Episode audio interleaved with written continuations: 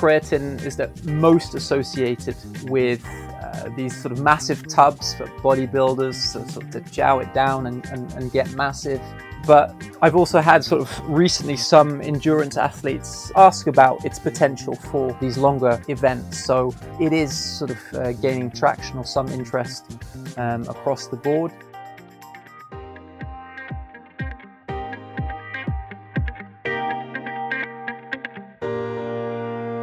Hello, and welcome to The Long Munch, the nutrition podcast for runners, cyclists, and triathletes. I'm Alan McCubbin. And I'm Steph Gaskell. We're both accredited sports dietitians based in Melbourne, and combined have over 30 years' experience working with runners, cyclists, and triathletes to help them stay healthy and optimize their performance from complete beginners through to professional and Olympic athletes. Each week, we take a deep dive into the most common nutrition questions that runners, cyclists, and triathletes ask sort of things that people are talking about out on their run or ride, or in the coffee shop afterwards, or potentially going onto the internet to try and find answers to their question. So we'll take that question, break it down, invite a guest expert or researcher in our A episode, and an athlete or coach in our B episode to give their unique perspective as well. Today, it's episode 43A. Does creatine have a role in endurance sport? And our special guest is Dr. Bryan Saunders from the University of Sao Paulo in Brazil. We'll discuss with Bryan what is creatine, what it does in the body, the different types of creatine supplements, and the sources of creatine that we get in our day to day diet as well. How much research has actually been done on creatine supplementation for running, cycling, and triathlon performance, and what that research has found. And also, in what circumstances might creatine supplementation be beneficial or potentially detrimental for endurance athletes as well. So, another week, Steph, you're sounding a little bit different. We'll hear that in just a sec. Where are you and what are you up to? Al, I'm in the one and only place that anyone would want to be in Australia. Beach Road in Melbourne. you guessed it, I'm in Adelaide. yeah. What's going on over there? Visiting the fam?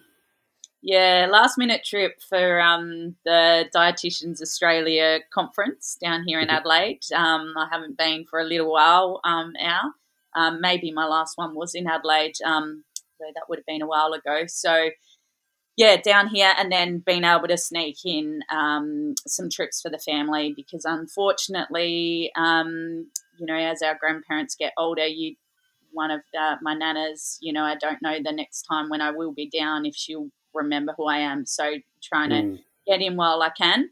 Um, yep. So yeah, it's been really lovely. She's still the normal shit stirrer, um, you know. uh, so that's awesome to see. Um, yep.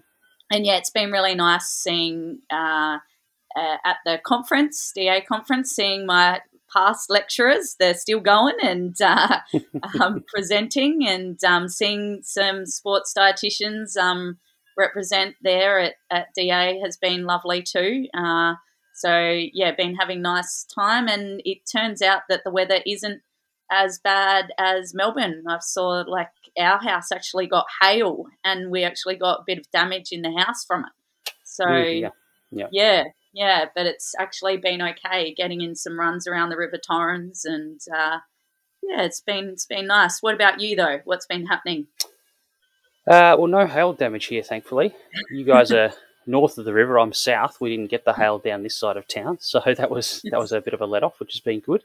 Kids are finally back at school. I think I mentioned the other week. Kids have been sick and off school, and then obviously with holidays before that. So yeah, it's good to have them back, um, and good to yeah get back into the swing of things a little bit more. Teaching continues on, and uh, I was in the lab yesterday oh. getting some things ready for a certain trial that's happening about this time next week, Steph. I keep getting reminded. Gay Rutherford um, reminded me about it uh, at the conference, actually. So yeah, don't yep. worry, everyone's reminding me. So it's getting me to roll out of bed and um, yeah, get get my running shoes on. yep, been getting out for some runs on your old trails. Old trails, yeah, yeah, exactly. Yeah, yeah. Yeah. Yeah. Nice. Nice. You, though, I did notice and actually sent to you the other day after my run because sometimes I need little breathers. So I like check social media so I can get a breath. And I saw uh, a Twitter post about the sodium for endurance athletes. So, how's that all going?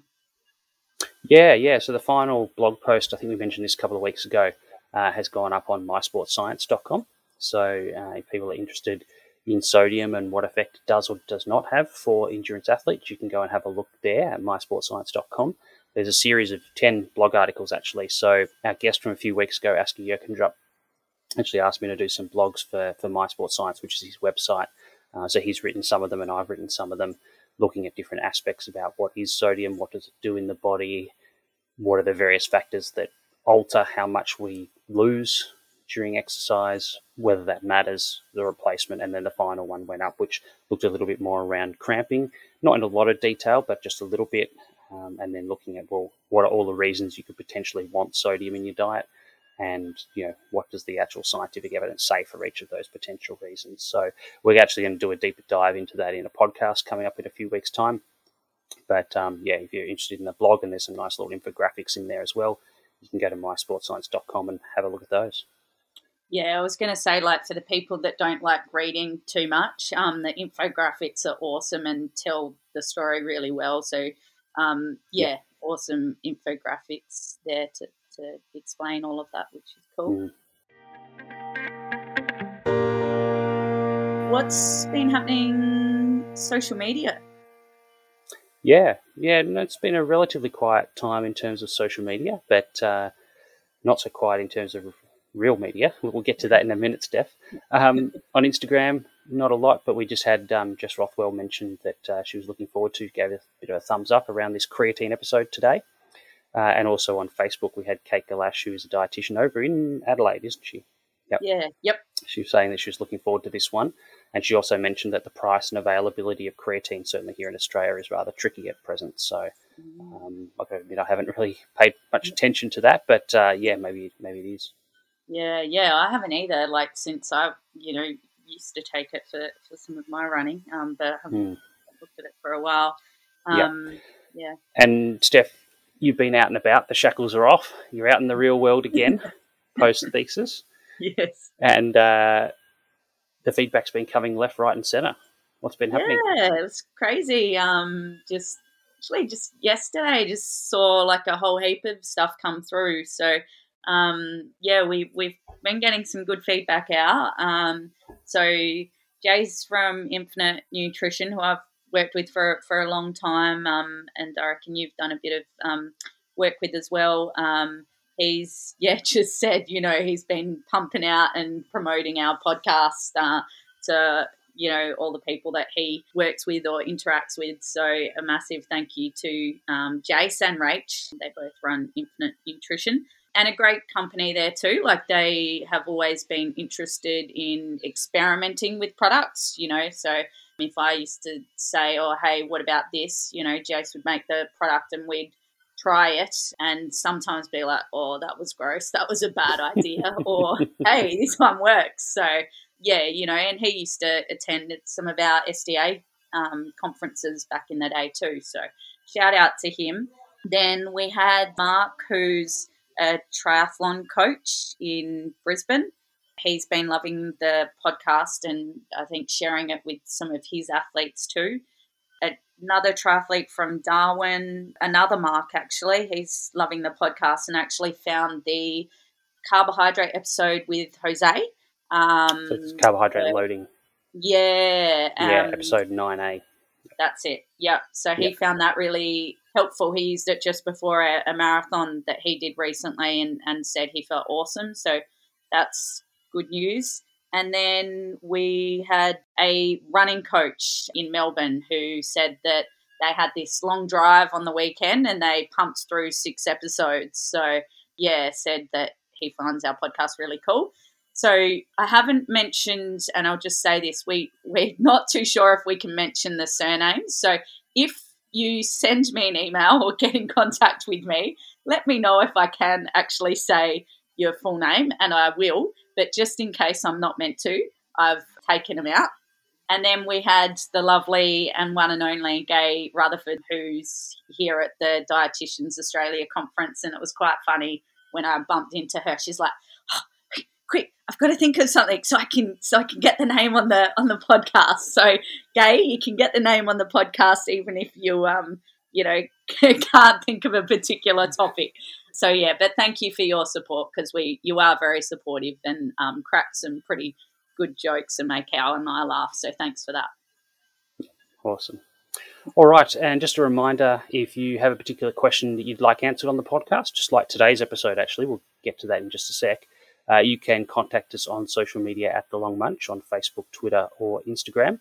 Let us know what you're liking about the podcast, what you're not liking, or as I said, if you've got a particular question that hasn't been answered before, then feel free to suggest it and we'll, we can have a look into that. And we've got quite a few coming up that have come from exactly that sort of listener feedback and questions that have come through.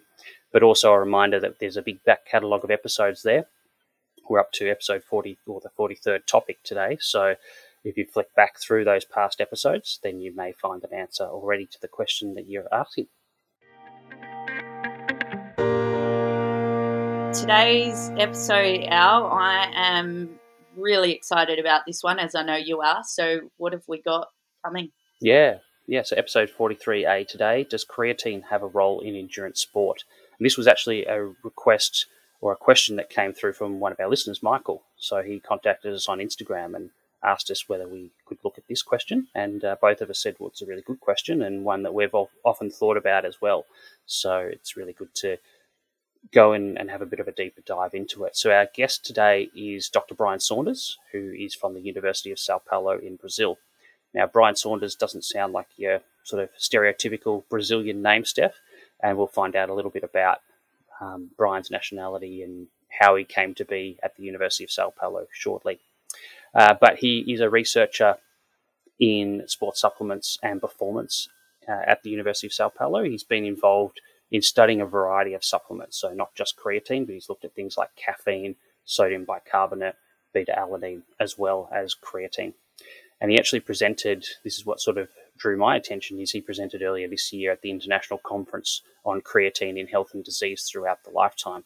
So there is actually a conference dedicated just to creatine. And it's not just creatine in sports performance, it's creatine for older people, it's creatine for you know, health conditions. It's creatine for people who might lack creatine in their diet. It sort of covers every possible aspect of the way that creatine, you know, its various forms can affect human health and also performance. The other thing that sort of caught my attention with Bryan, apart from the fact that he's a researcher in creatine and he's presented at this big worldwide creatine conference, is that his Twitter handle is Bicycle Brian. So it seems like someone who has a Twitter handle of Bicycle Brian is probably going to be somewhat interested in endurance sports and uh, would, if anyone is going to know what the research evidence is around creatine for endurance athletes, it's probably going to be him. So we'll find out a little bit about that Twitter handle and, and what that means very soon. Awesome. Yeah, really excited about this one. So, yeah, let's get into it. Yep, let's do it. Bryan Saunders, welcome to the Long Munch. How are things going over there in Brazil? Uh, yeah, going great. Thank you very much. Yeah, evening now. Uh, I've got a four month old at home right now, so uh, whole life has has changed as as we kind of just mentioned before. My my work my work day starts now, so yep. evening is best for me now. Yep, yep, fair enough. And are you getting any sleep? Uh, I can't complain. Um, my wife can, I think. So uh, you know, my my job's the easy one, I think. So yeah. Um, enough enough sleep. Yeah. Yeah, fair enough. Awesome. So, as we said, you're currently based in Brazil, in Sao Paulo, um, but you know clearly from your accent, that wasn't where you, where you grew up. Um, can you tell us where home was originally and, and how you came to find yourself working in South America? Yeah, uh, it's always a, a, slightly complex one to explain. I mean, the, the Brazilians can easily, you know, detect that I'm not Brazilian. Um, but then it's it's it's a complex one. So um, originally born in Belgium, um, but I was born to British and Dutch parents, um, and I'm British by nationality. Uh, no Belgian nationality, although I do have Belgian family. Um, I wish I had gotten uh, Belgian nationality now that Brexit's uh, coming through, um, but that ship's ship sailed. but then, so after 18 years doing my studies there, I moved to the UK for university. I did my undergrad at Nottingham Trent, um, sports science and maths, masters um, in sports science at Loughborough University, and then PhD back at Nottingham Trent on nutritional supplements and exercise performance. And then so my route to Sao Paulo um, was via a conference in 2011 on um, muscle carnosine. So during that time, I met uh, Bruno Gualano and Guy Artioli, who were Brazilians who were working at the University of Sao Paulo, working on very similar topics, keen to internationalize their group. Um, we applied for funding. Uh, scientific in- investment in Brazil at that time was actually riding high. Unfortunately, no no longer. Um, but so we got that funding. I headed out there for a postdoc. I thought I would be there for about two years, maybe three years, but ten years later, I'm uh, I'm still here. So yeah, that's kind of my route to uh, Sao Paulo. Yeah, it's a pretty common story, I think. I thought I was going there for two years, and then twenty years later, yeah. um, and how's your Portuguese now? Is that does the language barrier prove to be a problem? I guess particularly you know, as a scientist when you're discussing your sort of highly technical things. Yeah, I think I think my Portuguese is pretty all right. Um, I speak Portuguese with my wife, so um, I had to get pretty good, else I'd never win an argument. Um, but sort of when I first came out here, I came with nothing in terms of Portuguese, so it did take take me sort of a while to get going. But once I sort of really started to take um, learning that language seriously, it went quite quickly. You know, growing up in Belgium, I grew up with um, English and Dutch at home, French at school. My parents were translators, so I had sort of languages all around me. Yeah. Um, I, I, think that that helps. The French certainly helped learning Portuguese as well. The grammar is quite similar, um, and I enjoy it. You know, which I think is important. And so once I did learn it, it certainly helped me to settle better. Um, I teach in Portuguese as well, um, which which I enjoy, and that's opened a lot of doors. So so yeah, mm. I've I've really enjoyed learning learning Portuguese. Yeah, awesome. All right, um, and your Twitter ha- your Twitter handle, sorry, is Bicycle Brian, and I can see you got a bike on your T-shirt there as well. So I'm assuming that obviously cycling is a big part of your life, and being born in Belgium, that's probably not a surprise. Yeah, exactly. And my, my friends always laugh at me that I only have pretty much cycling tops knocking about.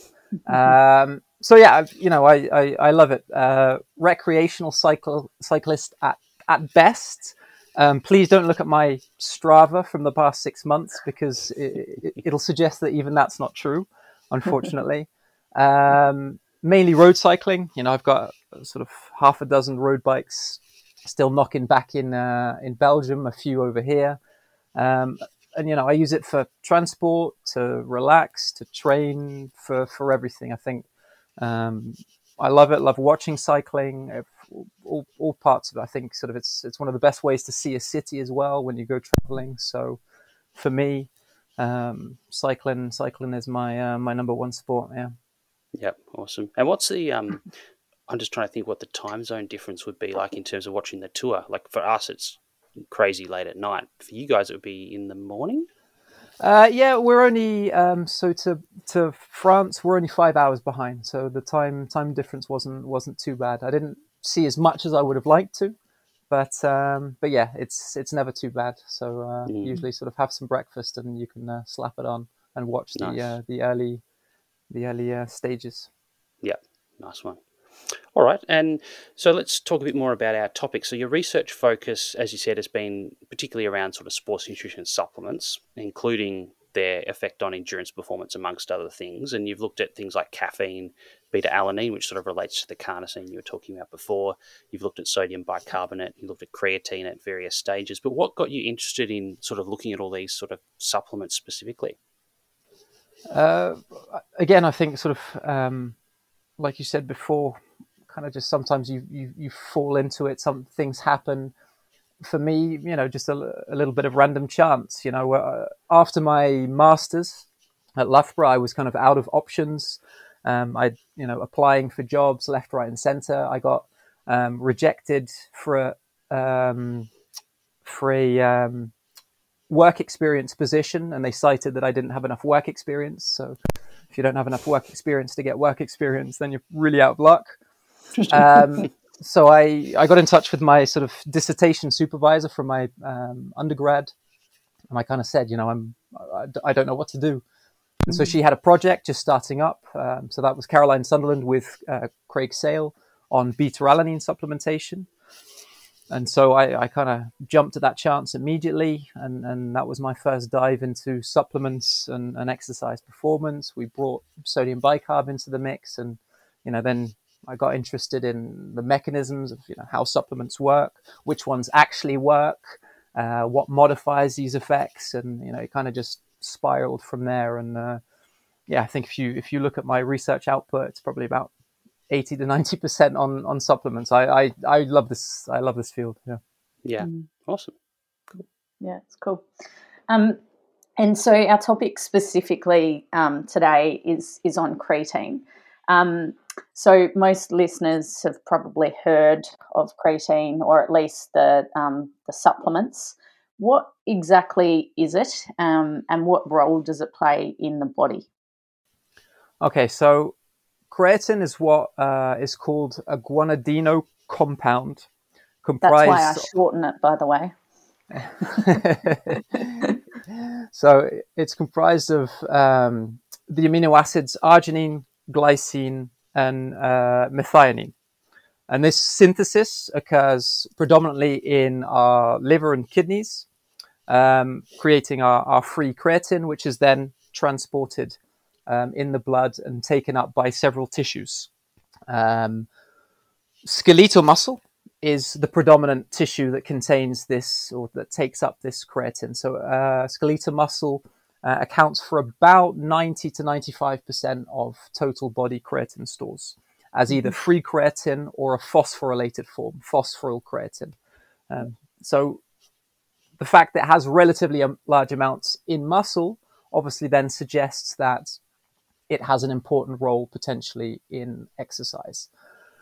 And so the main role for of creatine, what it does in the cell is uh, to provide a high energy buffer to combat against ATP depletion. Okay, so during high intensity activity or cell stress. And this reaction, it happens, um, it's catalyzed by a certain enzyme called creatine kinase. So, you know, when we perform exercise, for example, uh, we use our stores of adenosine triphosphate to release our body's stores of energy. However, you know, we have quite low stores of adenosine triphosphate in our muscles. So we need to kind of replenish these ATP stores.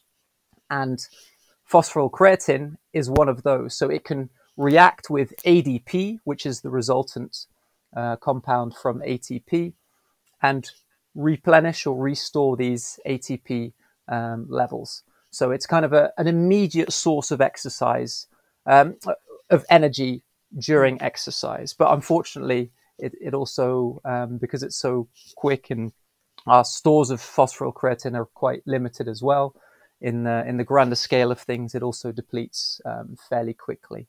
Now, there's also a few other potential roles of, of creatine and this creatine kinase system, including sort of shuttling energy from um, uh, throughout the muscle from different areas to where it's needed. Um, but sort of as an energy buffer, that is sort of considered its primary role um, within the muscle. Mm. Yep.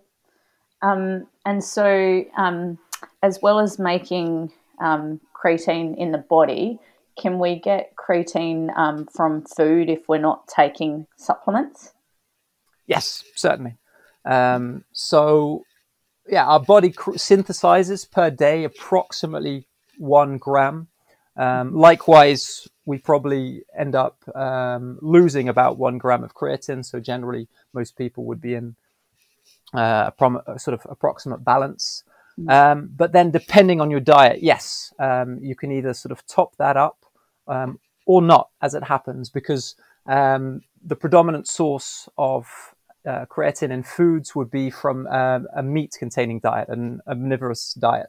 So, uh, beef, pork, chicken, all pretty good sources of creatine, um, as well as fish, like uh, I think herring has quite um, high levels, salmon um, and tuna. And so that's why we generally see when we measure muscle uh, content of uh, creatine, uh, vegetarians usually have lower content than uh, their omnivorous counterparts. Mm, Yep. So vegetarians can't really get it in their diet, can they? No, I think, yeah, but there's very trace amounts that you see in fruits and vegetables, but probably not even worth sort of considering mm. when when you're sort of actually thinking about quantities that you're getting into the into the body. So uh, really, it really is sort of meat and fish sources. Yeah, yeah. Um, and so creatine supplements have been um, popular since stories, I guess, emerged from Barcelona Olympics in 1992 um, of the UK track and field team using it. What's the um, actual rationale for using the supplements? Yeah, I, I, I can actually uh, sort of remember this back in the day as well. Sort of Linford Christie, uh, Colin Jackson, and you had sort of Sally Gunnell all coming out and saying that they had used sort of this supplement. It was sort of big, big news at the time. Obviously, mm. people kind of immediately associate it with a form of doping, even though it's mm. it's not, and that kind of you know put it put it on the map. Um, so I guess the rationale for using it for these athletes to using it is that it seems to improve performance. You know, I think uh, on a, on on the most basic, simple level, that's it. Um, and kind of specifically, what we see in the scientific literature is that it's really quite good for high intensity exercise performance, and in particular, those kind of short duration, high intensity exercise uh, bouts like a sprint um, and there's probably even even better evidence for kind of repeated sprints with sort of short recovery periods uh, mm-hmm. between them. Now, you know, in, in 92, that was almost the start of the creatine revolution in terms of sport and exercise uh, science. So there wasn't much published at the time. I mean, I doubt these guys probably read many scientific journals at that point anyway but that kind of that was the year where the seminal roger harris paper came out showing that creatine supplementation can increase muscle creatine content so now ooh, now we can kind of go and investigate what this does to exercise performance mm-hmm. But actually it kind of seems like these guys were already ahead of the game you know what which seems to happen a lot you know athletes are using stuff and then we come afterwards and we test it and say, oh, actually, yeah, this stuff works. They're doing the right mm. thing. Um, and that's kind of what happened. You know, they were using it for, you know, 100 meters, um, 110 meter hurdles, 400 meter hurdles, I think it was. So, you know, exactly the kind of exercises that we see benefit from creatine supplementation. Uh, you know, these athletes were actually using them. So, yeah, really, really interesting. Yeah, yeah. Um, and so, what's changed since the 90s? Has the research evolved in terms of the type of um, supplements that athletes are using? Um, what about kind of have they changed the dosing or the timing? Um, and what about the types of athletes in sports? Is it only um, sprinters that are using it, or are now, you know, do we have the cyclists, the endurance cyclists using creatine? Yeah, well, in terms of scientific literature, I'd say sort of creatine is one of, if not the best researched supplement out there. Um, so I think, like like work for for actually a lot of supplements, I think some really sturdy base work was done in those initial years. Um, and for creatine, obviously, that was the 90s. Um, so Professor Roger Harris, who I was lucky enough to have as one of my uh, PhD supervisors, he was the first to show that creatine um, stores could be increased with um, supplementation, and that, as I kind of said before, that then sort of sparked that. Okay, well now we can go and see what does supplementation do for exercise performance and, and, and what kinds of activities. Um, and so they showed that really solid base within the 90s, several studies showing that improved single bout, multiple bout, and also um, potentially individuals interested in strength training. That's, you know, started to come in and, and show really impressive improvements in strength performance, gains in fat free mass when you combine training with creatine supplementation. So I think these, these were all things that were known already in the 90s, but you know, since then, there's been some excellent work kind of building on these solid foundations. Um, you know, if you think about dosing, the optimal dosing strategy, well, that kind of de- depends on your ge- goals as well, I think. Um, mm. We know that we could saturate stores in pretty much all individuals if we were to get go in at a high dose of 20 grams of creatine per day for five days.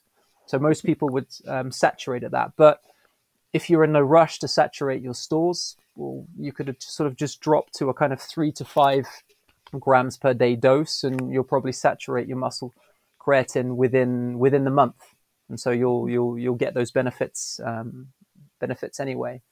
Um, like any supplement, you know, the market booms and, and all these alternative forms. So sort of the the within the scientific literature, creatine monohydrate is probably the most researched, but all these kind of different forms have come come out. But studies have shown time and time again that certainly creatine monohydrate is sort of the king when it comes to, to which supplement you, sh- you should take. Types of athletes, again, those involved in strength training, involved in high intensity sprinting, repeated sprints, repeated high intensity bouts. Those are the kind of guys that um, you want using it.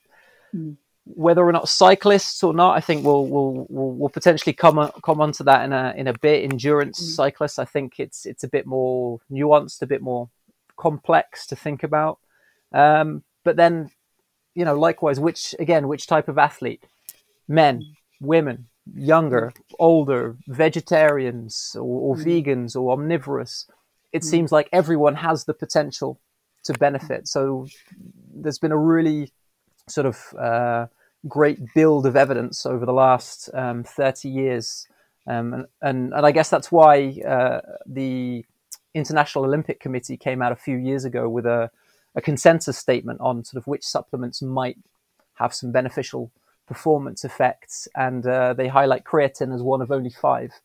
Um, mm. And that's because of this uh, pretty, pretty substantial um, literature.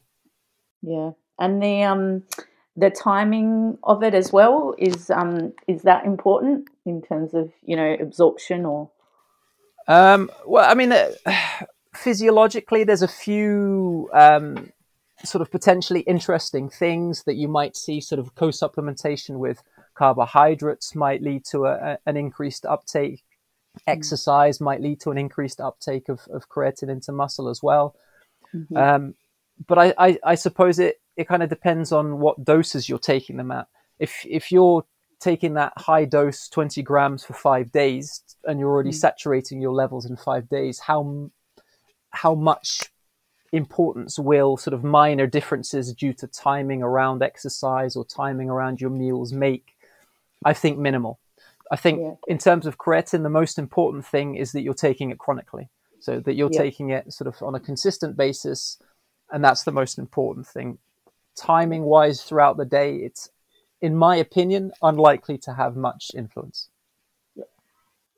One of the other things that uh, people used to talk about a lot, particularly in kind of gym circles, was this concept of creatine cycling. You know, taking creatine for a period of time, weeks or months, but then deliberately taking a break and not using creatine for whether it's a few weeks or a month mm-hmm. or something, and then starting it again. What was kind of the rationale behind that, and is that sort of supported from a scientific point of view, or is it kind of one of those fads that's sort of come and gone? Well, I mean, it, from my point of view, I, I, think most people most people take a break from sort of you know really strenuous exercise from competition that, they have that time off. So so why not during that period if you're not going to be needing it to a certain extent, then then then why not? Um, you know, people I guess uh, the rationale behind this um, cycling, as far as I'm uh, aware, is that obviously you might it might lead to certain adaptations and and and chronically having high levels means that you won't get the benefits um, chronically over time. So maybe we reduce those levels back to sort of pre-supplementation levels to then increase them again to to to have performance gains. Um, but whether or not that's the case, I, I, don't think it really is. But again, I don't think there's really much harm and, and potentially, again, it's potentially a waste of money if on the off season mm. you're still sort of taking five to 20 grams of creatine per day when it's not necessary. So I, I hmm. certainly mm. think cycling according to your own probably training schedule is, is worthwhile. Yeah. Yeah. Yeah. Okay. Well, let's move on and look at specifically creatine around endurance performance, given the, the listeners of the podcast. So, talking about running, cycling, triathlon. And this is a group, obviously, that haven't traditionally focused on creatine. We obviously had this come up as a, a listener question, and I do get from time to time endurance athletes that are using creatine for, for various reasons. Um, and I guess part of that is around that messaging that, you know, creatine is for getting big in the gym or for sort of those maximal sprint efforts, that sort of thing. But is there been much research looking at creatine for more those sort of continuous type of efforts or potentially sort of sprints that are interspersed within sort of a long endurance effort? So I guess things like road cycling, where it might be like a criterium where you have multiple sprints or um, or even a road stage, a sprint at the end of a stage or something like that, or other, you know, maybe mountain biking where you've got little short little climbs or obstacles and things like that. Has there been much research into what I guess theoretically there might be a rationale there? Mm-hmm. Yeah, well, sort of.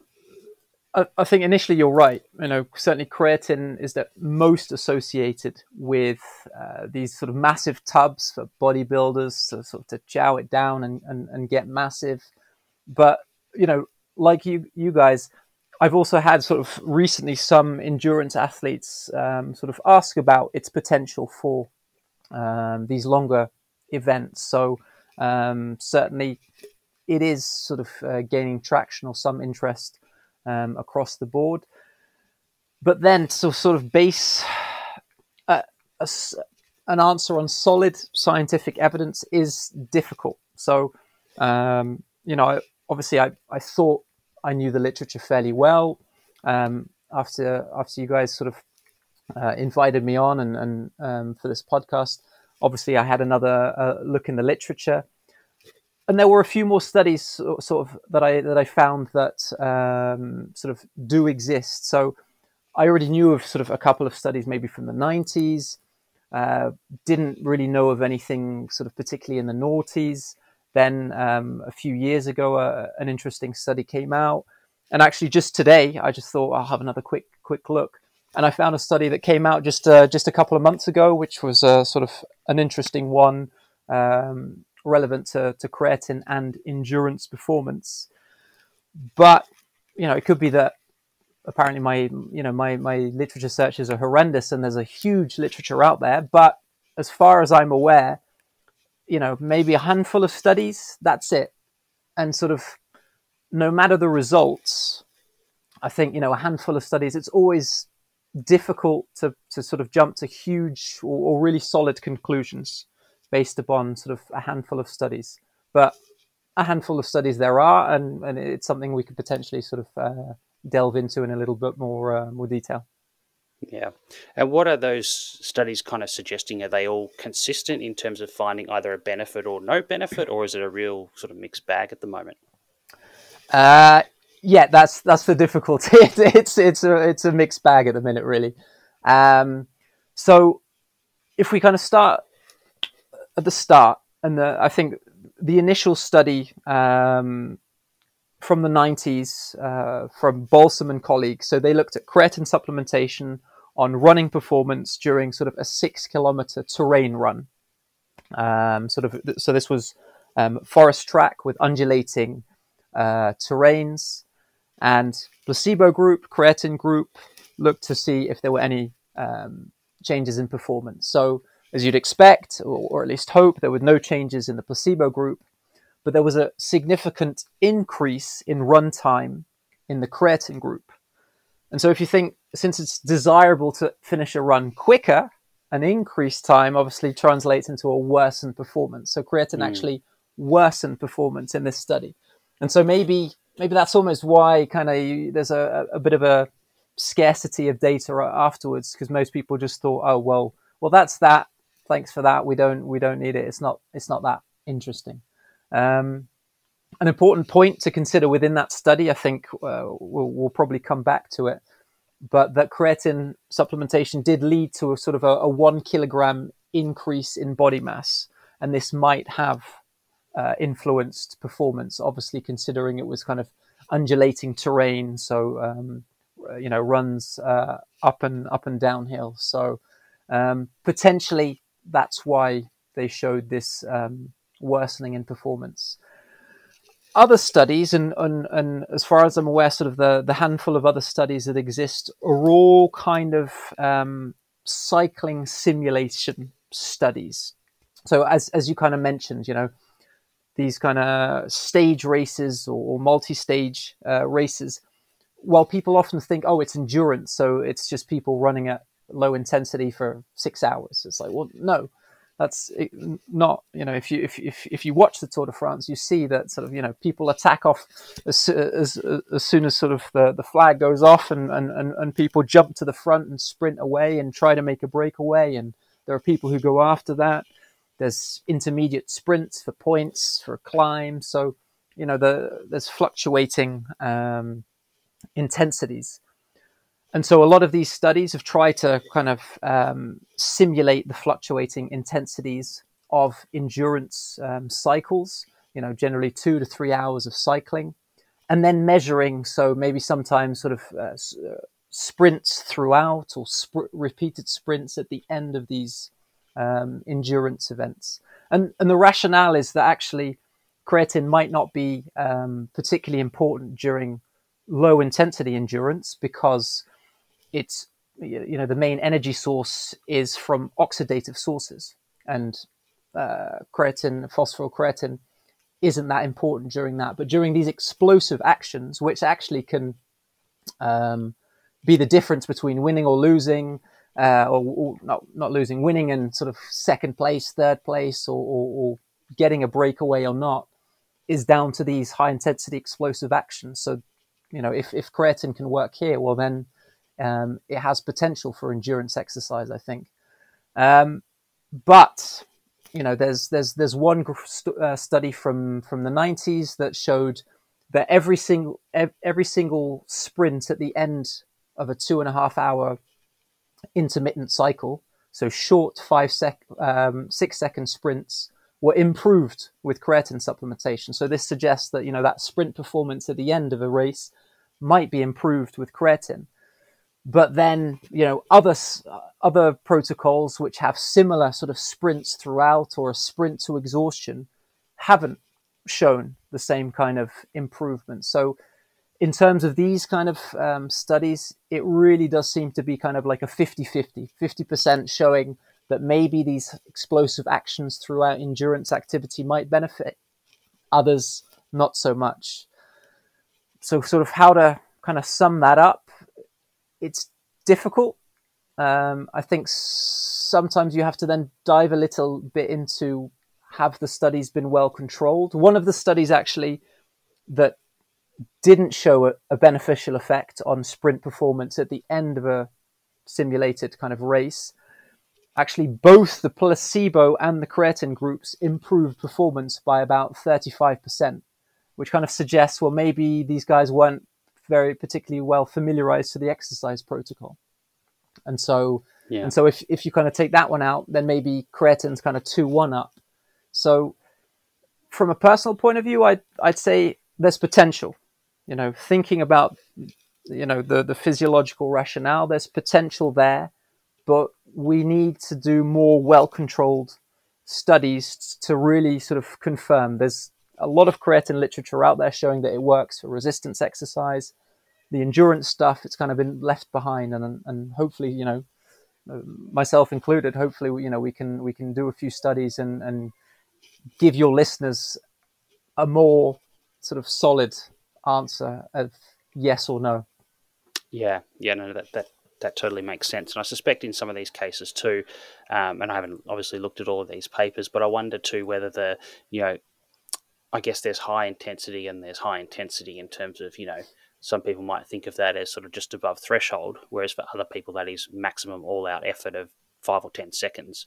And yeah. possibly there's important differences there. It's only going to work with those absolute very short duration maximal efforts versus those maybe 30 second, one minute, two minute max efforts, something like that. Exactly, exactly. I agree. I, for sure, I, I would expect it to be the, the shorter duration um, sprints as opposed to the longer duration, still sprints, but you know, all of a sudden the the importance of the the, the sort of phosphocreatine system to those sprints is maybe less. Yeah, Yep, and probably the other one that's uh, a bit, I mean, probably trickier to study too, to be honest, is some of those, you know, repeated short, hard efforts that are kind of a little bit random for lack of a better word. I'm thinking things like mountain biking when you suddenly get to a log you've got to get over or a rock garden hmm. that's just you know sort of maximum effort for a few seconds just to clear that obstacle or even things like obstacle course racing where you've got to suddenly scale a wall or something like that halfway through a you know potentially a 10 or 15 hour run depending on the event. I mean, it sounds like those sort of events, again, there might be a theoretical rationale there, but we just don't have the evidence to say one way or the other. Yeah, exactly exactly. And and actually, sort of, I, was thinking about this earlier today. you know, sometimes the sort of, as, as, you kind of mentioned, that kind of random nature, um, or or potentially maybe it wasn't so random. But if you think about sort of this year's tour, um, sort of the the stage that potentially won it, where sort of um, Jonas Vingegaard actually sort of um, overtook Pogacar and and and, and uh, took the stage win and, and sort of took his took his one minute uh, lead out and built a two minute on there. He seemed to sort of do repeat attacks, repeat attacks, repeat attacks, and so during that kind of sort of repeat attack, you know, you, it, it could be you, you could be the one who's trying to make them, or you have to go after sort of the guy who's trying to make them.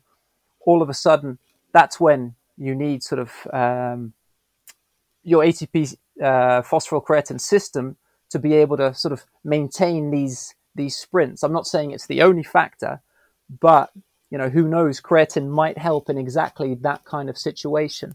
Um, so so yeah, I'd like to see sort of studies trying to look at it in in, in that kind of um, exercise protocol or that kind of variation. Yeah. Okay, um, and I guess one of the other things coming back to you know when you were talking with Steph earlier about you know potentially creatine or does get used obviously in the gym for more resistance training, and there'll be some athletes, you know, runners, cyclists, triathletes who get into the gym for various reasons. In some cases, it might be more around sort of injury prevention, and maybe there's not such a role there. But for some people, it is specifically to build strength. So how? What's the? I guess the biological reasoning between you know creatine supplementation and actually improved strength or muscle mass? Is it simply that you can do more work in the gym and then you get a benefit from that, or is there something else going on? Yeah, um, so there are studies showing, um, or at least suggesting, that creatine itself is not sort of anabolic. It doesn't promote uh, muscle protein synthesis itself, so it, it doesn't seem to have that direct effect. Um, and there's a there's a really interesting study. I, I, can't remember the name of the authors, but in which um, they provide creatine to one group, placebo to the other, throughout strength training, but they equalize the loads of the two groups. And so, if you don't allow sort of progression, if you standardize the amount of training uh, you're doing, then creatine is not superior to a placebo because you're not mm. allowing that individual to do more. So that's exactly it. That's exactly where uh, creatine supplementation sort of uh, works, for for want of a better word. You know, it allows you to perform those few extra repetitions or increase that intensity and perform the same number of repetitions to then progress sort of a potentially a faster pace over time, gain more muscle mass, and therefore uh, reap uh, reap the benefits. So, you know, personally, I, I, I don't work that much with endurance athletes, um, and so uh, in in the gym, I'm not sure what kind of um, work that they are putting in. But if it's kind of maximal work where there is that benefit of sort of progression over time, well, then yeah, I would expect potentially creatine to have some beneficial effects.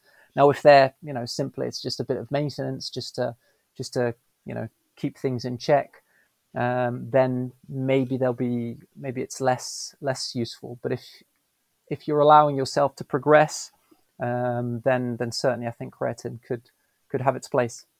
Yeah. Okay. And just thinking, I guess a bit more broadly, you know, we tend to think of endurance athletes as sort of young, fit, healthy people doing running, cycling, triathlon. But obviously, you know, across the, those sports, you do get a wide range of people in terms of ages and levels of fitness and health and that kind of thing. Is there any suggestion around the use of creatine specifically, maybe for older athletes? Is there any differences there, maybe compared to younger athletes that we know of? Uh, well, I would certainly say that um, all the same kind of benefits that we've discussed, you you know you know you would expect um, the older athlete to to reap those same benefits, and likewise all the same kind of considerations. Maybe when you're talking about endurance sports and how it might not might not be the the the ideal, but in certain scenarios, I think um, the same is true for, for the older athletes.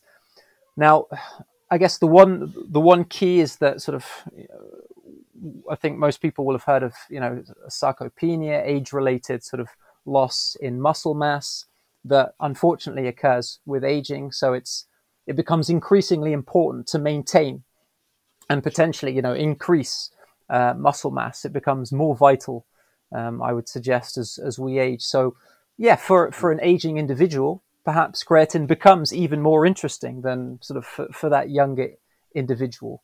Um, again, you know, literature suggests that creatine alone is unlikely to result in substantial sort of gains in strength, um, uh, muscle, functional performance, but in combination with that, you know, resistance exercise, I think it could be uh, p- particularly useful for, for older athletes. Yeah. Mm, okay, so it allows you to do potentially more work, but you've got to do the extra work to get the benefit that it might bring. Yes. Yes. Yeah. It, yeah. yeah. Okay. Um, and then one that we forgot to ask earlier as well, we talked about sort of, I guess, race type efforts in terms of creatine supplementation, but thinking more about training now. So you might have athletes that are doing sort of fartlek type training or short sprints or, you know, really short intervals and things like that. Um, thinking about the, the literature that we have maybe from other sports, is there a suggestion that it might be there might be a training benefit as opposed to purely a competition benefit? Oh yeah, oh, I would say, I would say without a shadow of a doubt. I mean, um, again, the literature in terms of kind of endurance and um, creatine are maybe scarce, but you know you can extrapolate from resistance type exercise to show that you know you get greater gains with um, with creatine co-supplementation alongside your resistance training. And so if, you know, individual studies have shown that you can, you know, improve your um, single sprint performance, your repeated sprint performance, you know, you could potentially perform additional sprints. And so you're doing more, more intense work and potentially, you know, greater gains over time. Um, so I, I, I certainly think that along um, alongside training or throughout training, supplementation would be would be beneficial. I think often, like the scientific literature, sometimes we we we look too much at the potential final product. You know, we say, oh, here we we, we looked at um, creatine on a, a, you know that six kilometer terrain run and it didn't work. So, but you didn't look at sort of what these guys do in their training and during their training, they might be, as you kind of mentioned, you know, more explosive work, more exercise that is uh, more malleable to improvements with creatine supplementation. And so you get the benefits in training, which then translate into that performance um, event at the end. So certainly throughout training, I think is is probably where where most supplements um, you, you you'll probably see their their worth. Yep. Yeah, and I guess probably the the big unknown in all of this, which I guess sort of creates that grey area, is you know we know it's probably beneficial for those very short, very high endurance things. Probably not beneficial for that sort of moderate to low intensity prolonged stuff. But I guess it's where that crossover occurs. That's the the million dollar question, I suppose. Yeah. And then that relates back to the type of efforts that you're doing in training and whether it's likely to be beneficial or not. You know, is it 20 second maximum efforts? Is it 30 seconds? Is it one minute? That sounds like that's sort of the, the unknown question. Exactly. I mean, I, I would say that um, there's a pot- potential, at least upper threshold of maybe 30 seconds mm-hmm. um, because uh, some some work from from one of my colleagues uh, um, in Brazil when when he was still sort of um, up north, um, he showed no effects of creatine on a 30 second cycling Wingate. So for those of mm-hmm. you who don't know, that's simply sort of an all out 30 second sprint. Um, so if there's no effect on that, but once you go lower, there are there do seem to be effects on sort of six second sprints, 10 second sprints.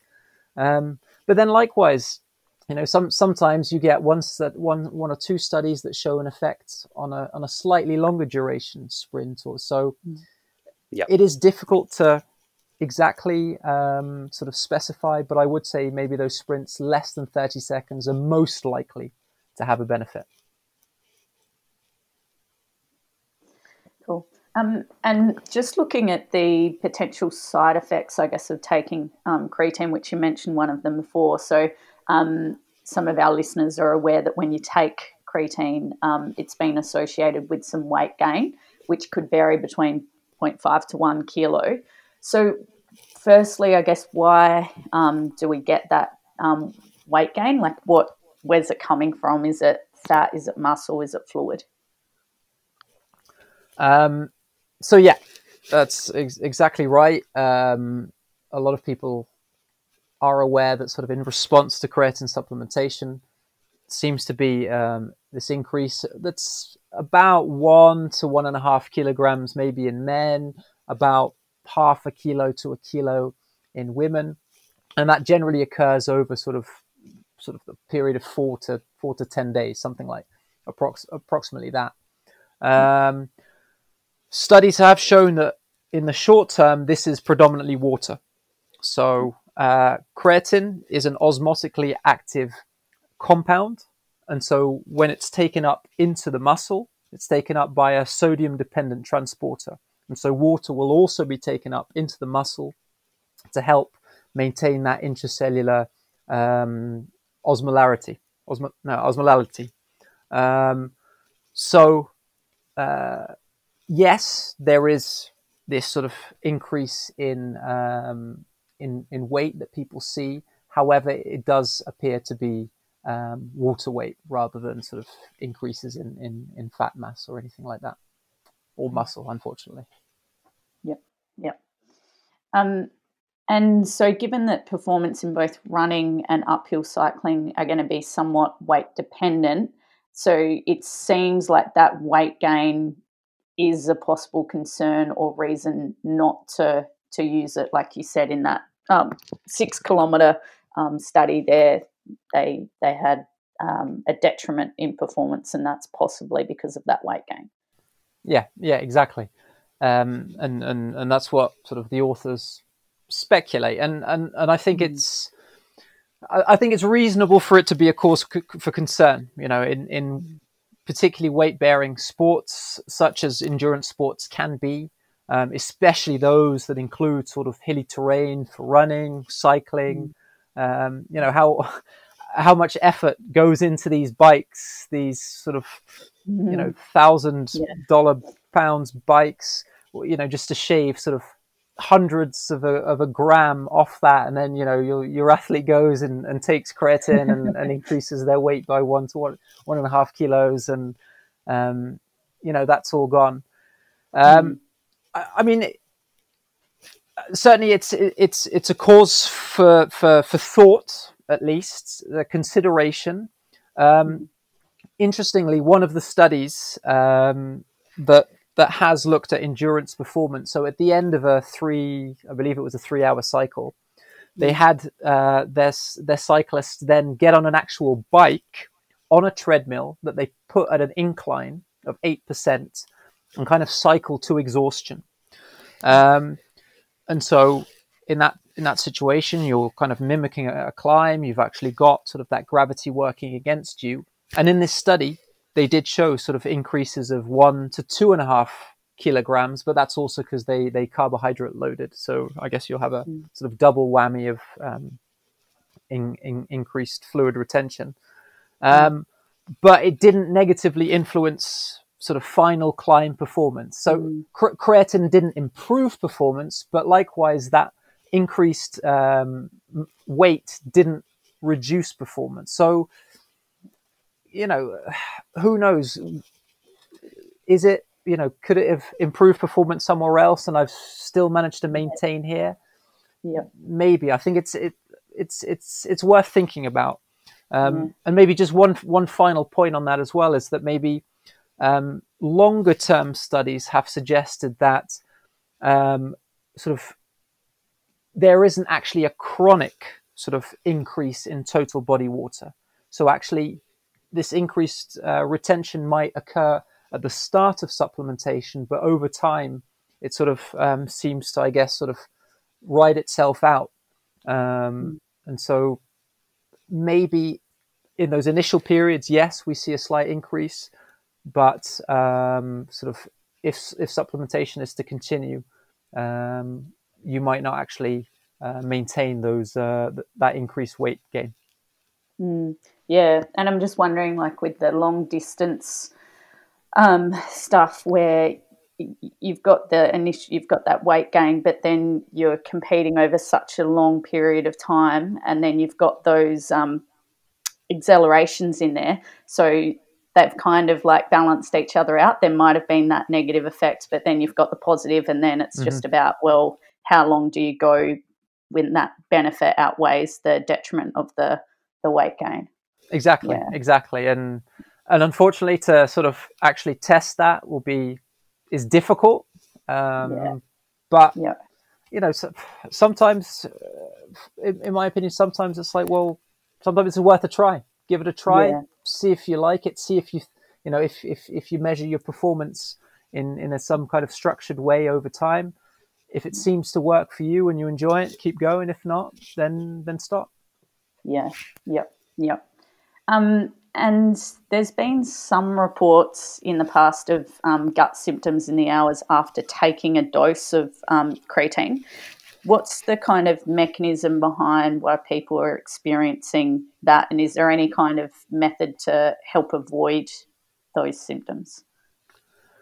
Yeah, so there's um, I think a few a few, uh, few survey studies that show that uh, a lot of people do ex- well I'd say a lot people do experience GI discomfort, um, things like stomach upset, uh, belching, um, diarrhea is fairly frequently in some of these studies. Um, but what some of these studies also sort of report is that a lot of these individuals who are taking creatine are maybe taking it at doses that aren't recommended in the literature.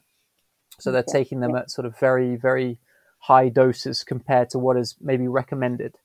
Um, how it occurs, well, you know, like anything. So creatine is, is absorbed um, in in the gut. Like anything, there's a limit to sort of how how how much absorption can occur at any one time. If you exceed that, or if you ingest more than um, that absorption level, well, then it's going to accumulate in the gut, and then, as sort of mentioned, that'll draw in fluids, and that can sort of cause diarrhea, discomfort, cramps, um, and, and and such. So, um, certainly something to consider, but within the literature, um, what it's been shown is that sort of rather than taking, uh, you know, a 10 gram or 20 gram in one go, we can stagger that over the day. And generally, the highest recommended kind of single serving would be about five grams. So there's studies showing that five grams is more uh, preferable to 10 grams in terms of sort of frequency of diarrhea and things like that. So five grams every, you know, maybe few hours um, across the day if you're going to go for that 20 grams per day um, dosing strategy. And you should avoid all these kinds of uh, potential issues. Yeah, and um, and then I guess there's been some that have mentioned muscle cramps as well. Is what's the reason behind the muscle cramps? Um, I think again, sort of uh, similar, um, sort of uh, related to kind of um, water uptake into muscle and potential electrolyte imbalance, um, potential dehydration also in, in certain compartments due to sort of um, increased retention of uh, water in muscle. But I would say the literature on that one's a little uh, sort of uh, maybe not um, maybe not sort of perfect, not not not not too certain, but um, there's certainly not enough evidence to say that it causes cramping, muscle cramping, and actually, um, sort of on my research, sort of there's one study that actually showed a 60% reduction in cramping with creatine supplementation in individuals undergoing hemodialysis. And muscle cramps is pretty common in individuals undergoing hemodialysis. So, you know, this was a study that's actually like really positive for creatine in terms of muscle cramping. Um, so again, I think a lot of the evidence around sort of individuals experience muscle cramping is kind of anecdotal or survey based. Mm. And it maybe doesn't take into account all the other kind of products that these individuals might be taking. Um, you know, a lot of people don't only take one one product at the same time. So, you know, are they taking the right dose? Are they taking it, um, you know, alongside other other products, potentially harmful products? Again, in in the kind of recommended doses, you know, five to twenty grams per day. I don't think you would expect to have issues with muscle cramping. Yeah. Yep and no other kind of potential side effects that listeners need to be made aware of when taking creatine? I would say not really, but yeah. but then I think you've always maybe just got to bring up the noise that always surrounds creatine and sort of kidney damage and issues with kidney mm. function that mm. always seems to hark out mainly in kind of media outlets and um, sort of the these these these these news outlets that seem to always have a bad opinion of of, of creatine. Uh, you know, I've got a, a, fair few colleagues who have um, done a lot of good um, work in this area. Um, you know, it, it, kind of stems from the fact that creatine is degraded to creatinine in the body, and then that has to be, you know, transported into blood and excreted via the urine. But then creatinine is also a proxy marker of kidney function. And so mm. When we see this, or initially when uh, this was uh, seen to be increased, people think, oh, kidneys overloaded, kidney damage, renal dysfunction, and so it's bad for the kidneys. However, it's more just likely a, a consequence of increased, you know, creatine mm. stores and conversion to creatinine rather than an issue with uh, with the kidneys. And you know, there's studies uh, in in in adolescents, in adults, in older adults. Um, you know, short term, long term. There is this sort of often a noise around it. The actual scientific literature suggests that again, at the doses that are recommended, there doesn't seem to be any particularly uh, negative effects. No. All right, well, let's move on to our bonus round, Bryan, where we find out a little bit more about you beyond sort of creatine and, and your research in that space. So, our first question obviously, we know you're, you're into your cycling, but what's the, where's the favorite place you've ridden your bike? Denver, Colorado. Mm. Um, so, I, I was out there for uh, the American College of Sports Medicine conference back in 2017, I think it was. Um, and I just absolutely loved it. You know, good roads, um, good cycle lanes, uh, beautiful scenery. Uh, you know, you're you're already altitude training because you're already sort of a, a mm. mile above, um, and then there's still you know even even better climbs to go to. I absolutely loved it there, and ACSM is going back there next year, so I definitely uh, plan on going back there. Yeah, awesome. All right. Um, what's a sport that you've always wanted to try but you haven't had the chance? Uh, that one, I've always wanted to have a go, never done it. Um, golf. I'd, I'd, love to. I don't think I'd go straight for the 18 holes because I, I don't know if I can even hit the bloody thing. but, you know, just go to a driving range and see if I can hit it. I was going to say, it's that's what I'd like to do. Yeah, yeah. awesome. Um, best thing about living in Brazil? So for that, I've always kind of got two two answers for that because work wise, I think is is always an important one for me as well because I do love my work and it's it's the freedom to kind of do my research. So my teaching schedule is pretty close to zero. I, nice. I absolutely love my current position here. Mm-hmm. Um, unfortunately, it's not a permanent position, um, but you know the fact that I can just focus so intensely on my research, I love that. So work wise here, and then kind of play wise is just the sheer kind of diversity of the country. You know, I, I live in Sao Paulo. It, it, Sao Paulo is not the sort of postcard place that people imagine. It's not Rio de Janeiro. It's not the Amazon. You know, it's a huge concrete jungle. Mm. Um, my wife hates it, but I actually quite like it.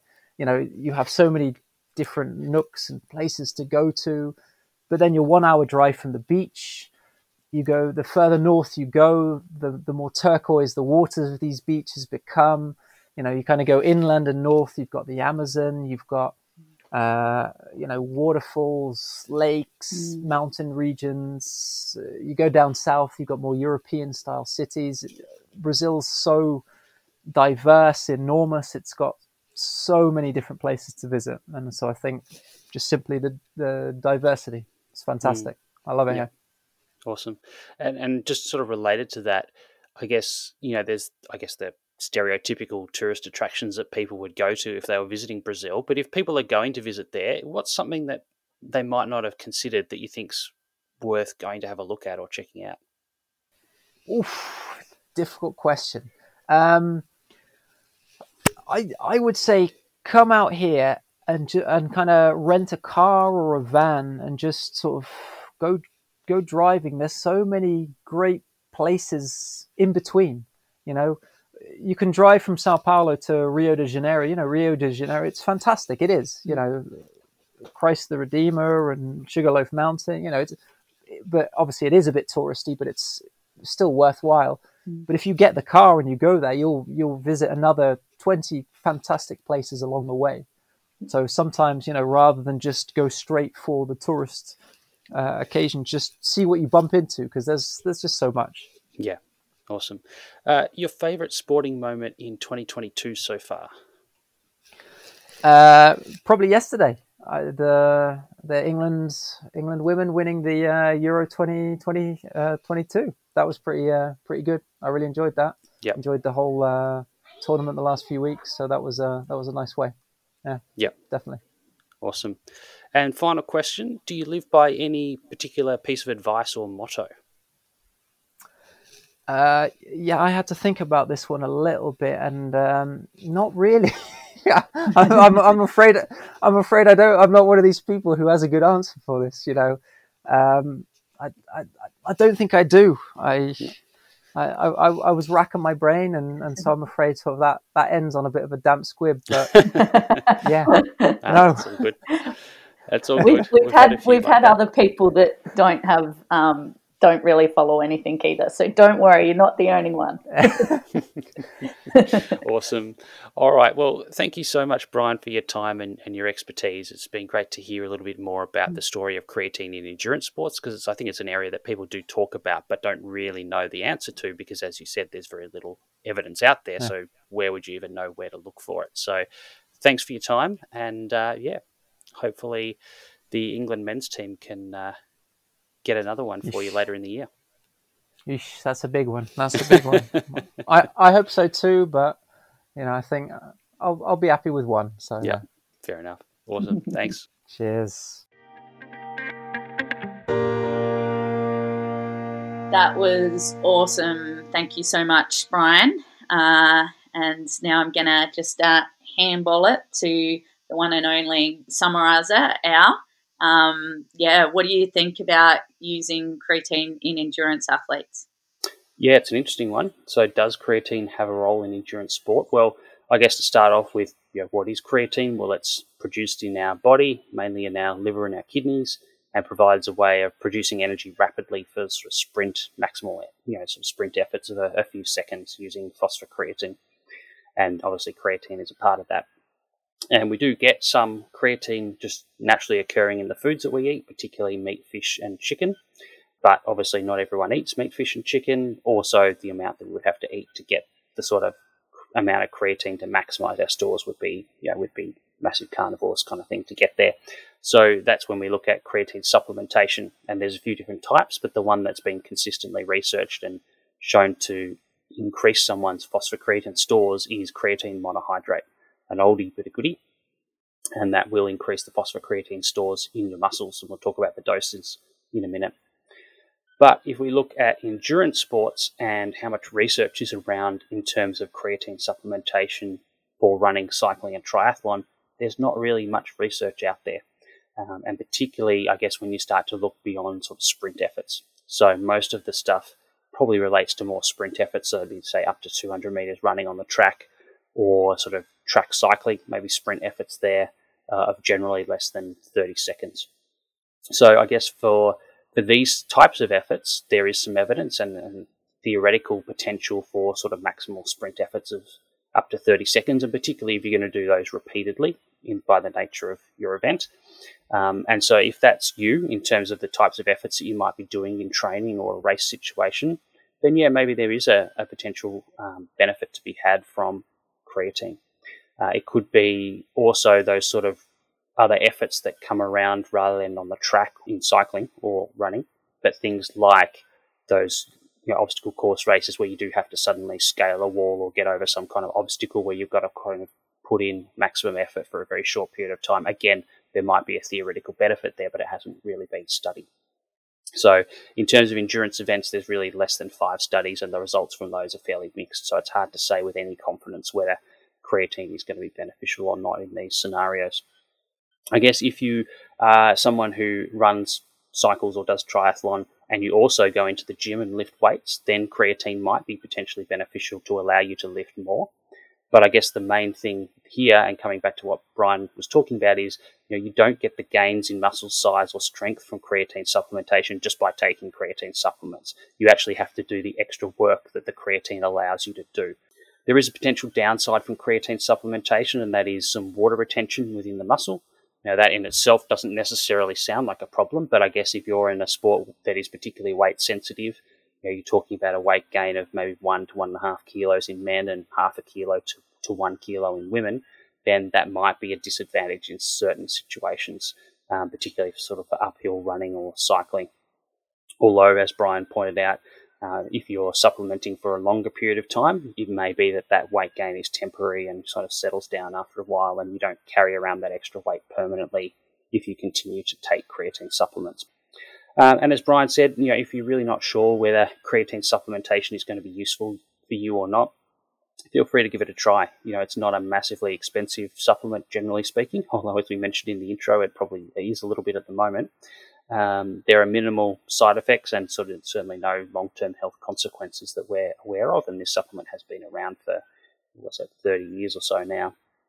Uh, the loading dose, if you do want to take it, is about three to five grams of creatine, which is about a teaspoon if it's just the pure powder, about four times a day. So you're getting a dose of uh, you know close to 20 grams a- across the day, but not all in one hit. Um, and doing that every day for a week will kind of maximize those phosphocreatine stores quite quickly. Or if you just take one serve of three to five grams a day, it's going to take probably closer to a month to maximize those stores. And then once they are maximized, just taking that three to five grams a day, once, you know, just each day to maintain those stores over the long term for as long as you, you want to, to use the supplement. Uh, I guess if you are getting a little bit of gastrointestinal issues, generally you shouldn't if you're taking doses of less than five grams in one hit. Uh, but if you do, having it together with food or fluids might reduce that risk of GI issues. Although, as I said, they're not particularly common at that kind of a dose anyway. So, coming back to our question, does creatine have a role in endurance sport? Well, probably not unless you're doing a lot of short, maximal type sprint efforts, either in training or the nature of your events that you're competing in or you're trying to lift more to be able to get bigger or stronger in the gym. And so in those situations, it might be worth thinking about, but otherwise, probably not. Awesome. As always, summarized that really, really well. Yeah, I guess, yeah, for an example, when I was using it back in the day, I was using it mainly for the, um, in my interval training sessions and then at the gym, but probably I was like um, just going to the gym and thinking I gain some muscle hour, not doing too much. No, not really. So yeah, so it, it may have a role for some people. But next episode we've got it's we're up to 44A and I'm just as excited about this one. And actually, listening to this episode and doing a little bit of reading prior, I've really got an interest in it. And hitting the age that I am now, it's just, I'm noticing it's more and more relevant. So, did you want to tell our listeners what we've got coming up? Yeah, yeah. Well, I mean, first of all, I guess we have skipped people maybe going, well, what happened to 43B? So we decided to skip over that. We're not going to chat to an athlete about creatine supplementation, partly because we don't actually know any endurance athletes that do use creatine. Uh, occasionally, I've come across someone who that I've worked with that just takes creatine, not because I've suggested it, because they already were before they came to see me, but there's no one we've specifically gone out with a strategy of introducing creatine supplements with. So um, that's why we're, we're not talking about that with an athlete. So we're going straight to our next topic, 44A, and the question is, how are nutritional needs of masters athletes different to younger athletes? And again, this was a question that came through from a listener, and we obviously looked at what are the nutritional needs of younger athletes a little while ago. Now we're sort of looking at the opposite end of the spectrum and saying, well, you know, what's happening with older athletes and you know, the recommendations that we have, the guidelines and things like that, that are generally come from research in sort of younger adults, maybe people in their 20s and 30s, is that applicable when we get into our 40s, 50s, 60s, uh, and and doing sport in those sort of age categories? And you know, there's a lot of people that are doing running, cycling, triathlon, and at that age, so definitely very relevant. So our guest is recently retired, actually, Professor Peter Reaburn who's recently retired from Bond University. So he's a exercise scientist who's done a lot of work around sort of training and nutritional needs for older athletes. So we're going to have a chat to him about this question. Yeah, and I think like just for the listeners as well, um, when we talk about master athletes, I mean they'll learn this in the episode. Like, it's not when you're 60; it's you know no. quite early on and we may not realize it. So uh, yeah, I think it's it's actually relevant to probably a big part of our audience now. So yeah, recommend listening mm. to it. And Peter's you know fascinating and explains things really easily as well. So get on to listening to this one. But yep. otherwise, uh, yeah, just a reminder if our listeners have any questions. Um, please post them on social media at the Long Munch, so Instagram, Facebook, or Twitter. If you've got a friend that you think might be interested or a training partner um, in one of our episodes, we'd love you to share the episode. And if you like the episode, we'd love you to hit subscribe or help provide us with feedback. Otherwise, we will love and leave you and see you next week. We'll do. See you later, everyone.